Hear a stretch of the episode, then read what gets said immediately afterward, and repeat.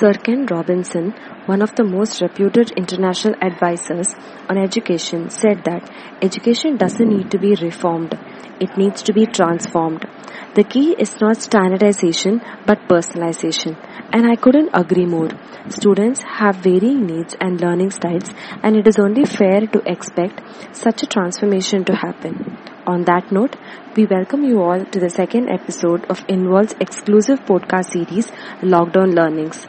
Today's guest is someone who strongly roots for a transformation to happen in the field of education. We welcome Mr. Ramesh, correspondent of Gita Matriculation High Secondary School. He has been the correspondent of the school since 2008. An engineer by qualification, he has been passionate about working with child development and education for a few decades now. He always strongly believed that the purpose of education is to enable a good quality life for oneself and the planet itself. And there is so much more to education required for the human being than just the academics and the current syllabus. He is a core member of a group called the Think, which works towards developing inquiry oriented education in schools. Hello. Hello. Hello. Uh, hi, sir. Good morning. This is Harini calling from yes. Harini. Yeah. Uh, thank you so much, sir, for uh, agreeing to have a conversation with us. So, uh, basically, we are trying to talk to uh, principals, correspondents, uh, HMs to understand how uh, this whole COVID lockdown situation is actually shaping education and what does it mean to uh, their school or the students uh, who are studying in their school. Uh, so, I actually came to know that uh, you have been engaging with your uh, uh, students through WhatsApp groups and Zoom calls and checking if they're all right and if you could engage them in some activity. So we would like to understand a little bit more about that. Uh, just to understand how many students are being engaged uh, during the lockdown. Uh, right now it's about 50%, barely about 45 to 50% who are actually on Facebook and uh, kept count of it. So in terms of numbers, the number of people who are engaged in the in these assignments, online assignments, is about 47, 46 percent. Okay, that's nearly 50 percentage. So Nearly, nearly 50 percent are there. Nice. There are some people who are not in the Facebook Facebook group also who are there in this because we we've sent the link to the uh, app by regular SMS also. So there there's a possibility of some people who have a smartphone not in the WhatsApp group but they're willing to be part of the online app. Oh, nice. So, uh, when you were also talking about parents who actually don't own a phone or don't have a smartphone and uh, stuff like that, uh, how Mhm. do you think the parents are actually coping up with uh, collecting resources during the lockdown? Are they financially secure right now? That is something we would not know. We I, I I do believe we may have people on daily wages among our parents too. Hmm. I do expect uh, some poor part of our parents having financial challenges and, and maybe any other kind of challenge also. Hmm. And our school happens to be also in an area which is one of the containment areas of the city now. So there's also One of the first early cases happened in Saidapet and so, uh, but amidst all these things, the kids are safe. So I think that is a good. Uh, yeah, whoever we know about, which is only 50%. Yeah. So the remaining 50% we don't know. Okay. And so far from this 50%, they've not heard about anybody in the other 50% who's, Mhm. who was largely affected. school. Generally, uh, most of the low-income uh, private schools actually have uh, uh, uh, uh, daily wage, uh, uh, the parents of da- daily wage workers. So Mm. uh, now, uh, in in a situation like this, how do you think uh, uh, them supporting the students' education is going to look like post lockdown? That's a big question mark which has been hanging for quite some time Okay. and I have no idea where the answer is going to come from. Uh, I, I definitely do expect uh, considerable difficulty for fees whenever we open. Hmm. And the school is not in a very comfortable state even otherwise. So, and it is clear that unless fees come, the school is not going to be able to operate and the teachers can be paid. Hmm. So it, that does look like a huge question mark for which I have no answers. Okay. And this is going to be this uh, state across most of the uh, low income uh, Yeah. schools, right? Yeah. And because both both these conditions will be there. yeah. The, the school is not going to have large reserves. Hmm. Uh, plus, the parents are not going to have reserves for for them to pay from. Hmm. So that's a double-edged problem which any of these small schools uh, serving low-income communities are going to have. Compared to large schools where there are more affluent parents who might have reserves to pay from the fees and schools themselves might have reserves to manage and move on. Uh, in small schools, I, I, I, Uh, so uh, in a, uh, so in yeah, a, so this is like a very i- i- this is a grim situation across the uh, school community. So how do you Mm, think this uh, situation could change, or do you see the situation turning for the better? I think it's going to take a long time. I, my view, I, I, I'm not able to predict any. I'm Mm-hmm. not able to visualize how things are going to be. Yeah. Immediate future, the rest of 2020, how schools are going to function, I don't know.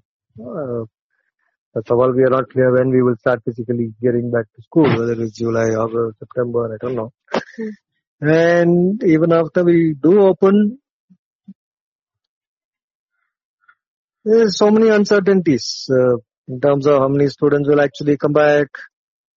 Uh, there could be people who have gone to their hometowns. How many of them will be back in place? Mm. Uh, even during regular school days, we give, anytime we give three days off, half the half of them are out back to their villages and stuff like that. So at this time, many people might not be in town. Mm.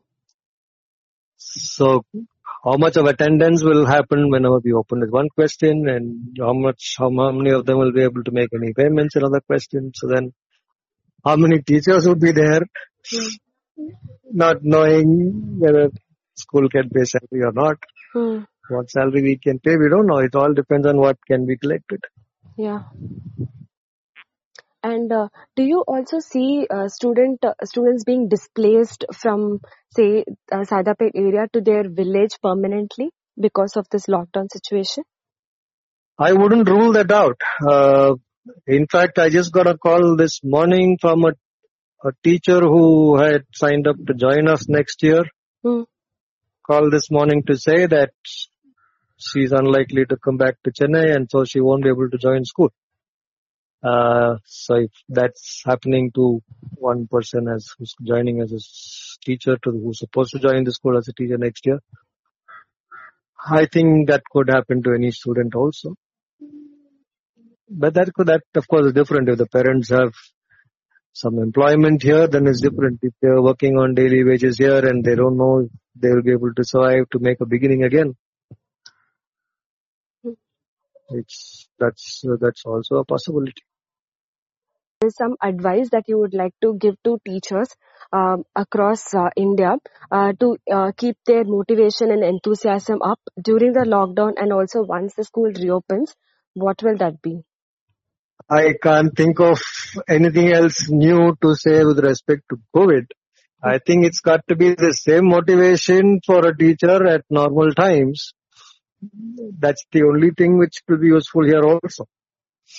Uh, the motivation for a teacher during regular time should be the future of this child and uh, if you want to think in terms of child or if you want to think, think in terms of the nation, it is like you are creating the quality of manpower for the country, uh, which is what I think should be the motivation of any teacher during regular times. And I don't think it needs to be anything else different now.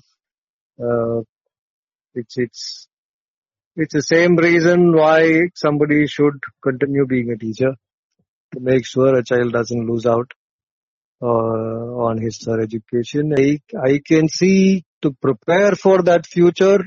This is this is a conversation I've been having with our teachers the last one week. Uh, maybe we need to strengthen our online abilities. Hmm. Uh, so even if there are limitations uh, in doing what we want in the school itself, Hmm. uh, even even as a preparation for the future, to start building on how can we have online classes. Hmm. Because I think there is a little difference in the skills required for a teacher in handling a class in, in a room versus doing it as effectively in front of the camera or the phone or whatever when the students are not there. Hmm. So right now I'm encouraging our teachers to start building that skill. So start even right now, even if 10 students are interested, have sessions with them, take some classes and record them so then we can all learn together. So that's, this is part of the activity which, which I'm suggesting to the teachers right now during the lockdown period, Hmm. which I'm kind of sensing that that is going to be a kind of skill which is going to be required for teachers even after the lockdown and at whatever time and period Hmm. because I can kind of sense education itself shifting in the direction like almost probably any other field also. Hmm. Even on education areas, I think slowly things are going to move towards the online uh, thing, which is which will be good for the world. So, uh, if everything else is moving online, quite likely education also will make. It's already been moving towards the online side Hmm. or the digital side. I think this is going to accelerate that uh, which may also be a good thing because then you you can get the best of resources available for more people Hmm. if everybody has access to online resources. Uh, interest would be would to look at who are the parents in our school who who are currently not having the access and what can we do to ensure every parent is able to find value even if you didn't see a need for a smartphone till now for yourself uh, if you see a value for your child in having it, would you still be able to get it? It's the kind of conversation we can start having with parents. Hmm. Hmm. Hmm. Sense. And uh, I think every teacher should start scaling themselves, gearing for to be able to be an effective online teacher. Okay. Yeah, great. And also, I think post COVID, also once even after the lockdown is lifted, people will still be scared to venture into the public because Which is why I'm having my apprehension about attendance. yes, Schools might open. How many parents are going to be willing to send their child out? yeah, So we might have to still continue with some online work. Right now we are doing other uh, stuff for fun stuff for in the, in their view now. Hmm. Maybe when school opens we have to ask, uh, start with our curriculum. Regular curriculum work is still on online. If only 25% is lining up with the school, there is no point having classes in school. Hmm, hmm, hmm. Then it could be the other way around. We'll, we'll, the students are coming to school, we'll do fun stuff in school and the actual curriculum we'll have to do on online. okay. That is That's where students go to school Hmm. only to have fun activities, Hmm. but their actual curriculum work happens online at home. okay. Uh, could you elaborate, sir? As in, why did that? Uh, why did you want that to be the norm of the schools? Because then the, the academics of a student or the learning of a student, this is not limited by what that student's specific teacher is doing at home. I mean, in the, in the school.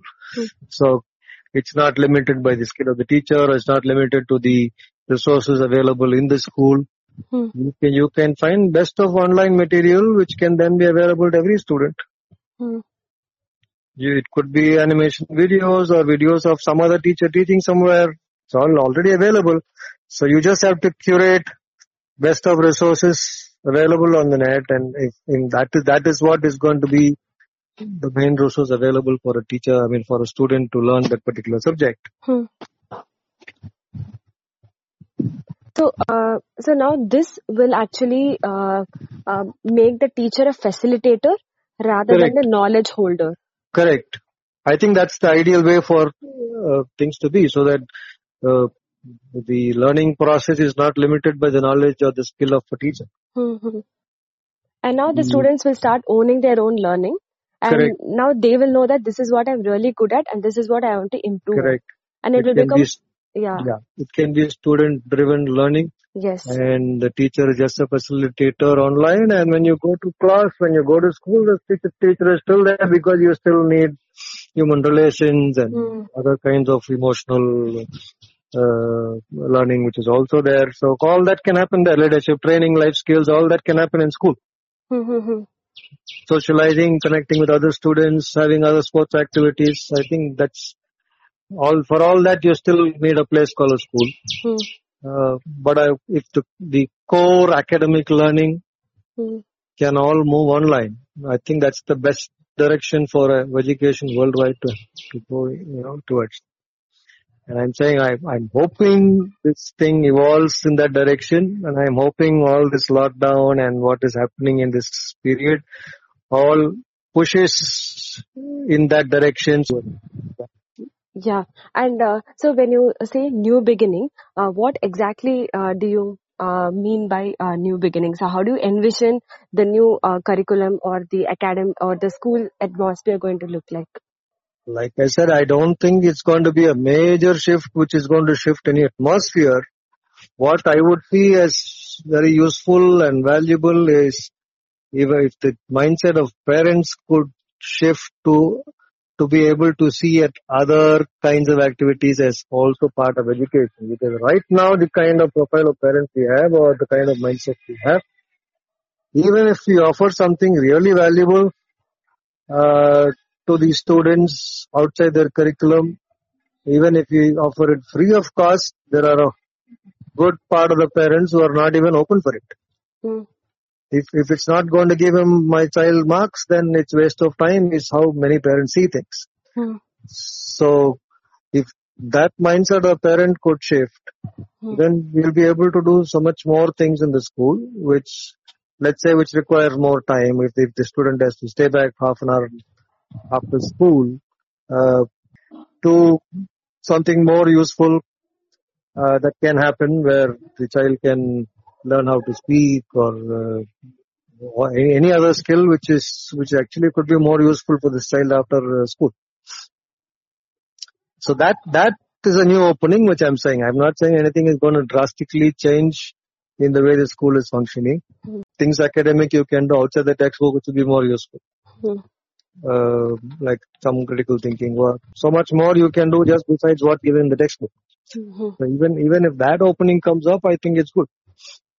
Like if we start giving some work now for which they have to Google and find their own answers and things like that, so that project kind of work, research kind of work, which allow students to start thinking. Hmm.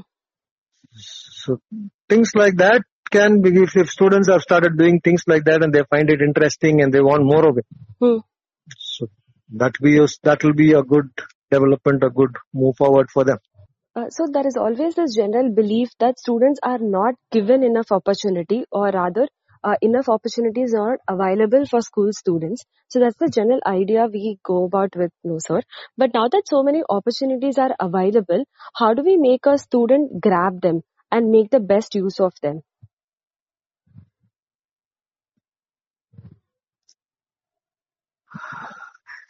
See, again, it goes back to the mindset which tells you what is valuable and what is not.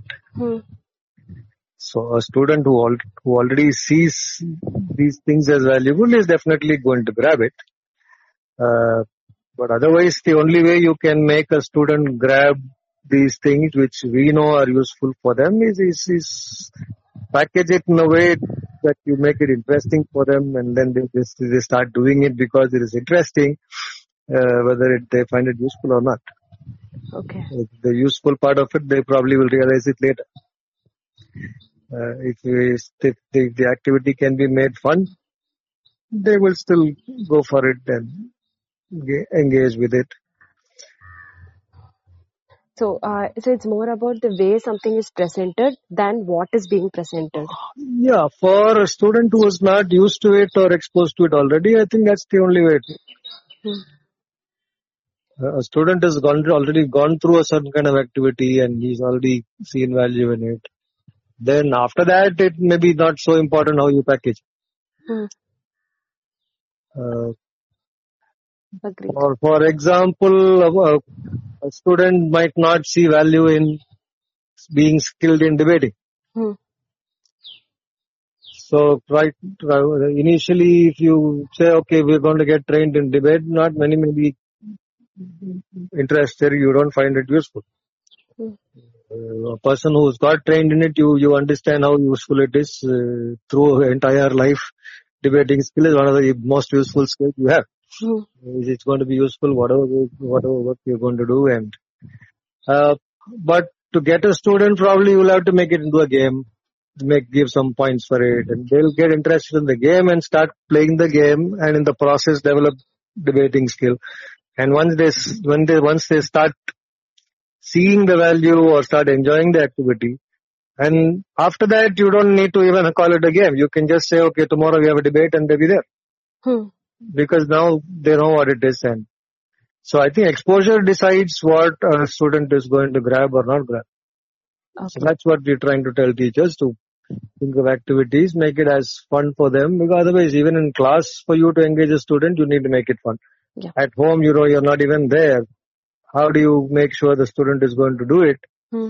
unless you make it interesting enough? Hmm. Uh, say learning, studying, teaching. But what is the one uh, thing that they will really have to change the way that they are thinking?